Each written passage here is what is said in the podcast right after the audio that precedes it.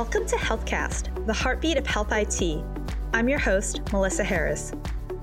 Think back to when you were a kid learning about the food pyramid. You know, where whole grains were at the bottom, then you have your fruits and veggies, maybe a serving or two of dairy, and so on. While these general guidelines are pretty good to follow, everyone reacts differently to different foods. Two people can eat the same piece of fruit, for example, but the rise in each person's blood glucose levels could vary greatly. Scientists have observed these differences for a while, but a new effort at the National Institutes of Health is embarking on a mission to fuse nutrition and precision medicine together.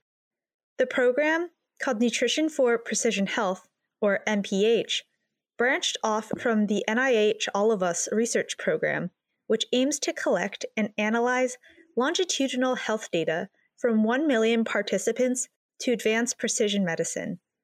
For those who don't know, precision medicine looks at the genetics, environment, and lifestyle of each individual to help choose a health treatment that works best for them.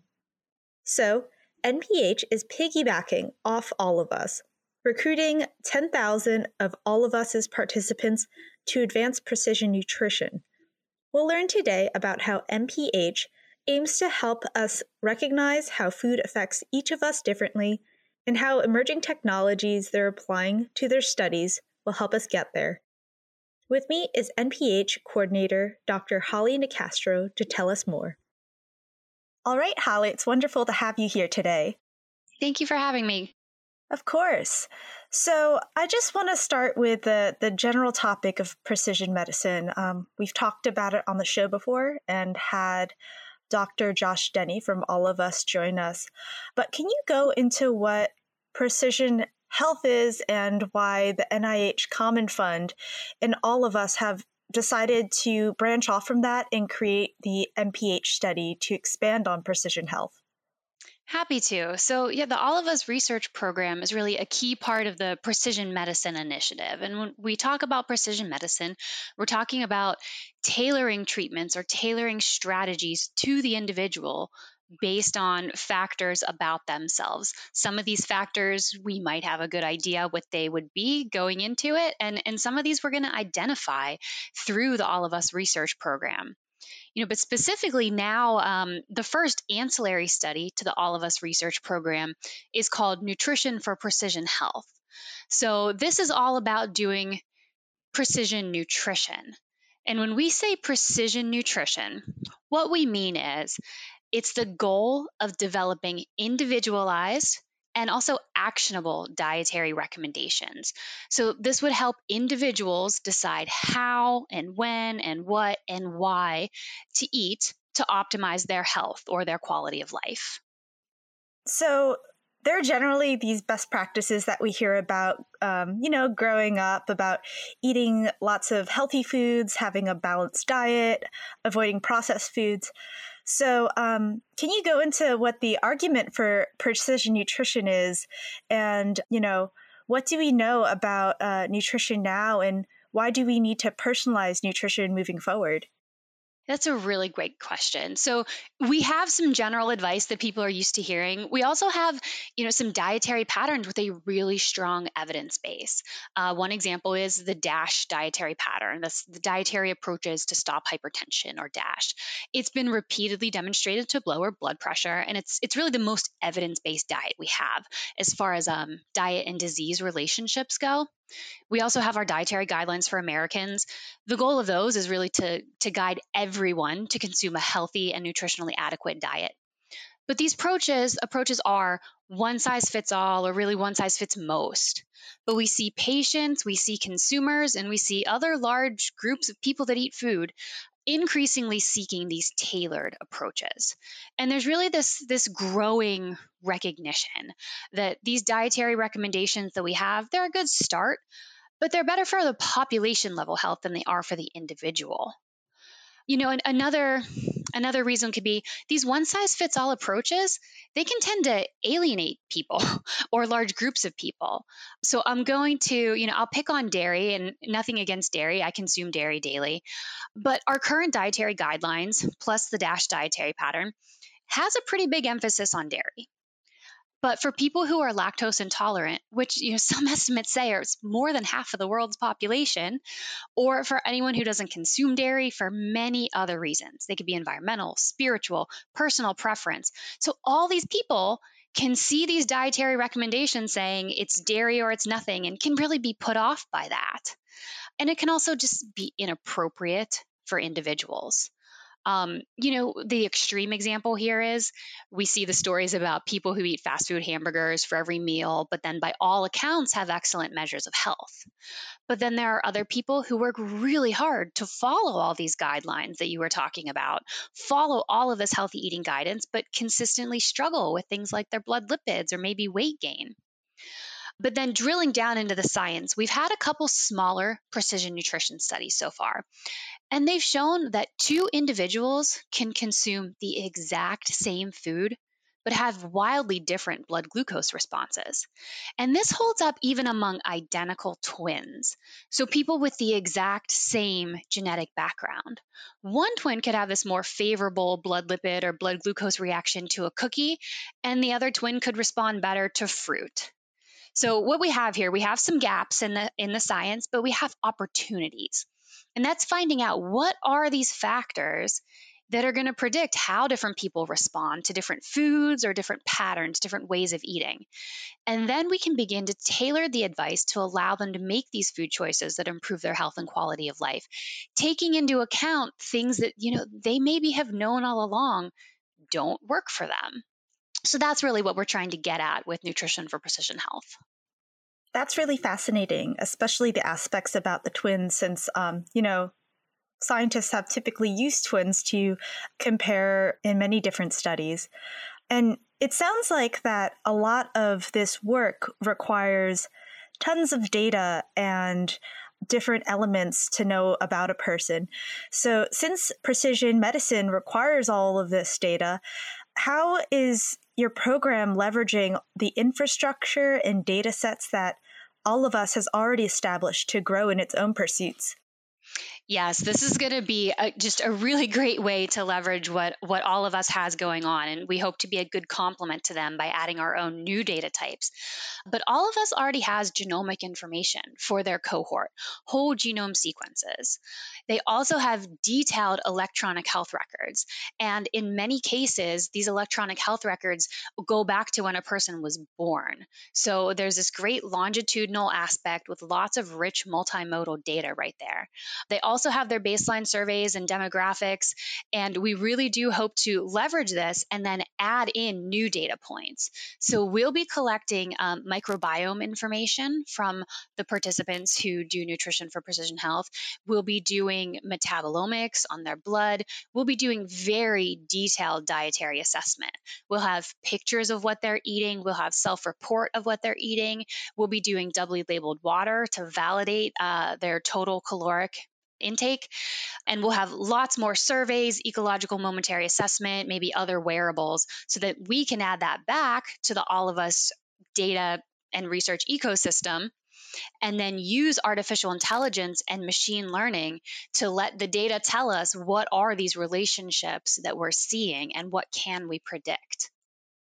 That's awesome that you get to not only collect new data elements to add to your own program, but to bring that back to all of us to add to what they're doing. So it's a nice relationship there.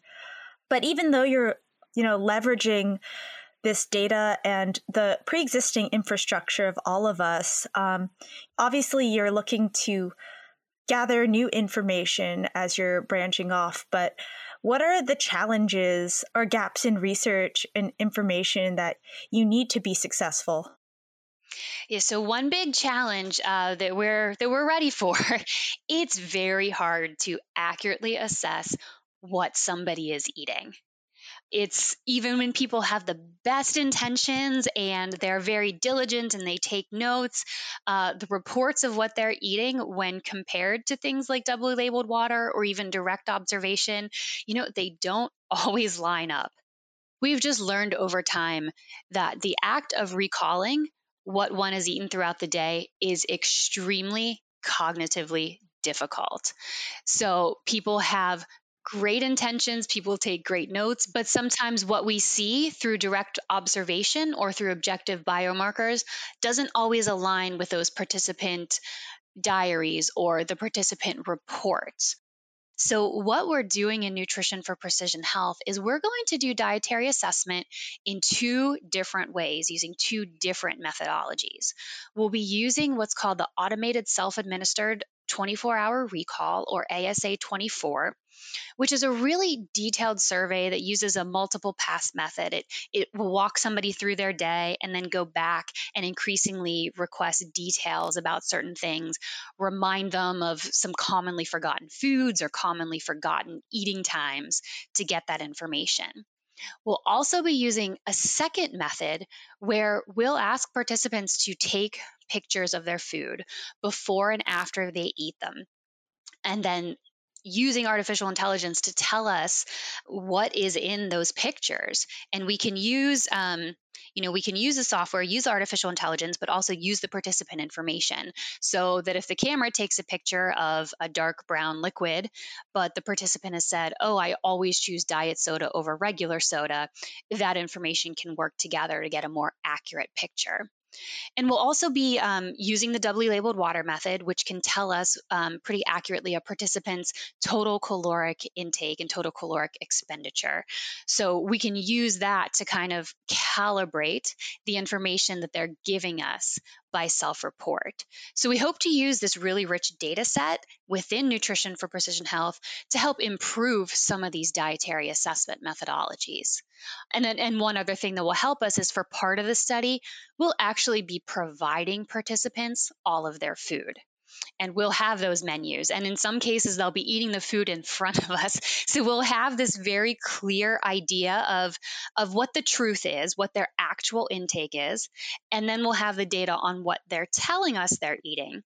And we'll see how we can, maybe through a statistical correction or maybe through additional prompts or additional picture taking, figure out how can we improve that methodology so that when a participant tells us what they're eating, it's much closer to the truth. So that that's probably going to be one of our biggest challenges in this study, um, but we're we're ready to tackle it. That sounds great. I was also curious, you know, you mentioned that you're going to um, be providing food in some instances and have these great tools to help you assess what people are eating, but what does the overall picture that you imagine looking like for this study? How long will you be uh, studying the individuals as they eat, especially since all of us tends to be pretty longitudinal? So, what do you envision for your participants? Sure, that's a great question. So, the program itself is funded for five years. One year of that is the readiness year, that's protocol development, getting everything in place. So, it'll be four years of working with the participants. Um, we hope to enroll 10,000, all of us participants. And for all 10,000 of those participants, the main, um, or, or what we're calling module one of this study, we want all 10,000 participants to participate in module one. That's about two weeks long. So that will be one clinic visit on the first day to get some baseline measures and some instructions.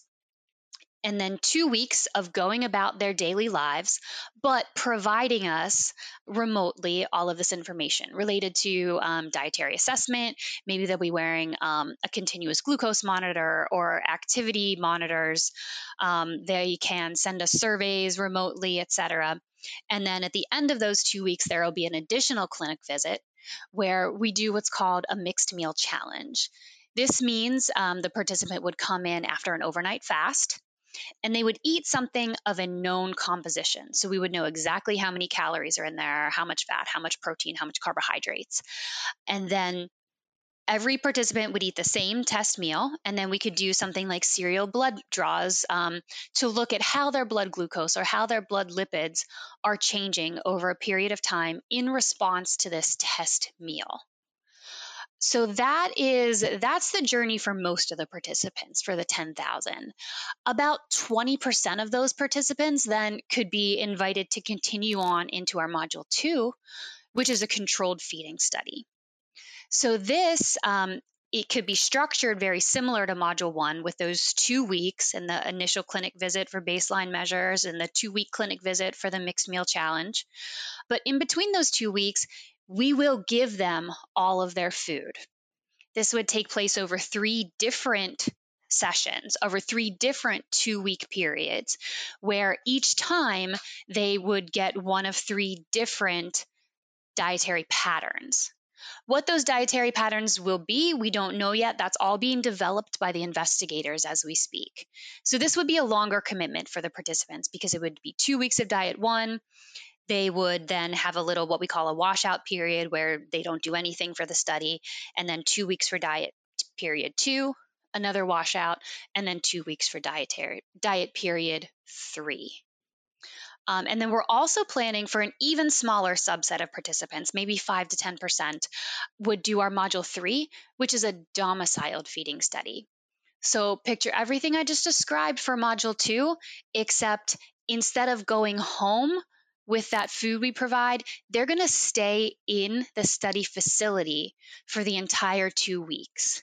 So, this would allow for really more rigorous data collection, uh, better observation of what they're actually eating. So that's um, that's that's the big picture of the study. Those modules one, two, and three, where everybody's doing module one, and then a smaller subset will be doing this controlled feeding with these different intervention diets. Fantastic. And um, you mentioned that the first year is sort of the stand up period. So I'm curious to see where you are right now in standing up the program and, um, you know, what you're doing to sort of establish this consortium and what features you're looking forward to um, in the prospect of um, the research you're doing. Yeah, so what was, um, let's see, the awards were just announced in mid January, and we made 14 awards. So that would be six clinical centers. These are the sites that are actually going to work with the participants, um, and they're in most cases affiliated with an existing All of Us enrollment site. So, six clinical centers, three what we're calling data generation centers. So, that's a metabolomics center and a metabolomics and clinical assay center doing all of that work for the consortium, a microbiome Genome and Metagenomics Center doing all of those analyses, and the Dietary Assessment Center, which will be deploying those dietary assessment technologies we just spoke about.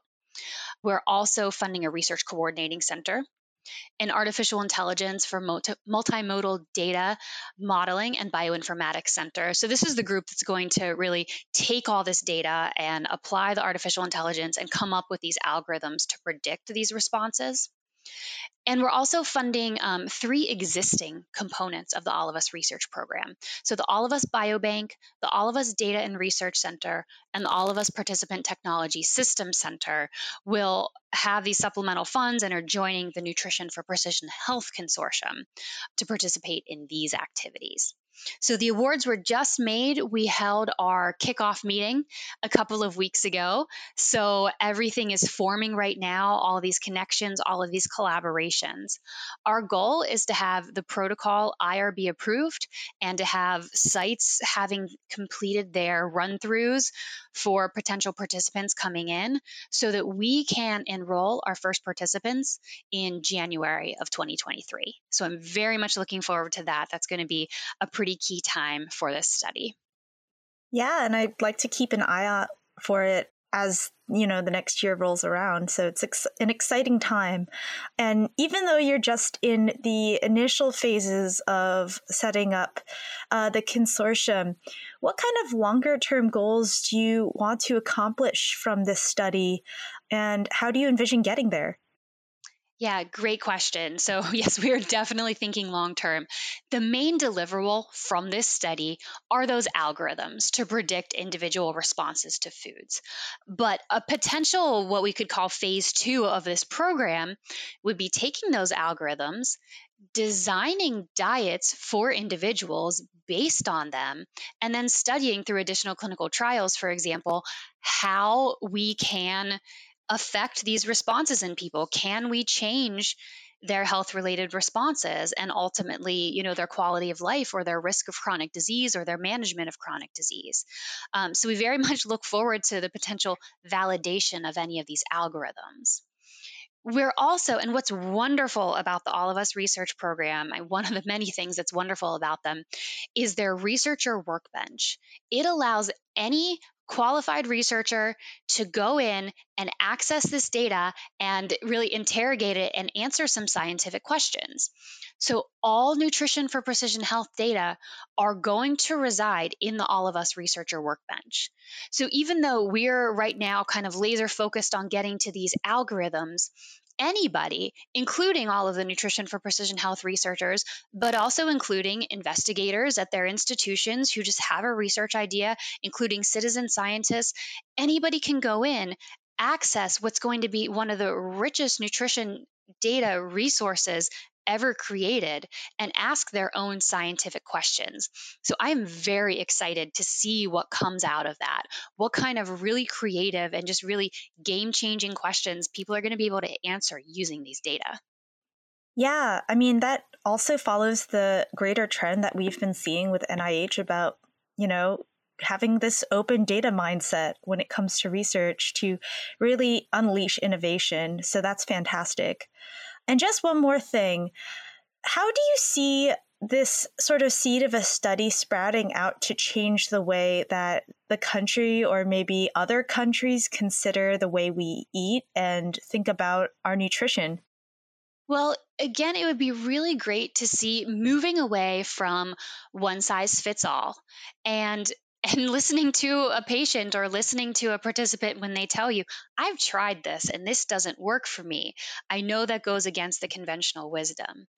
Um, you know, I'd also love to see in the US, abroad, um, anywhere really, maybe some some more innovations in how we do nutrition clinical trials. We've seen the trials, we've seen where you can compare group mean to group mean, and you can come up with an effect and you can say, okay, diet strategy A improves this response compared to diet strategy B when you compare those averages. But I'd, I'd love to see a shift more towards capturing this inner individual variability, studying that inner individual variability, and figuring out how are these findings that we're about to report on, how can we tailor this to the individual? Maybe that means powering the studies differently to collect better inner individual variability. Maybe that means collecting different measures and different responses on the participants throughout the study to help say, okay, well, these people responded and these people didn't. What are the characteristics of the responders? What are the characteristics of the non responders? And how can we take this study, take these findings, and turn it into a more tailored recommendation besides just saying, okay, everybody go out and eat X.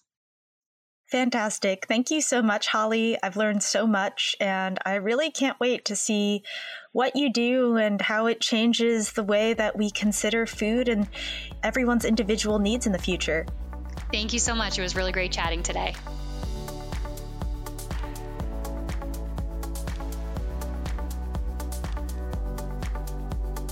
HealthCast, along with GovCast and Cybercast, is a production of GovCIO Media and Research.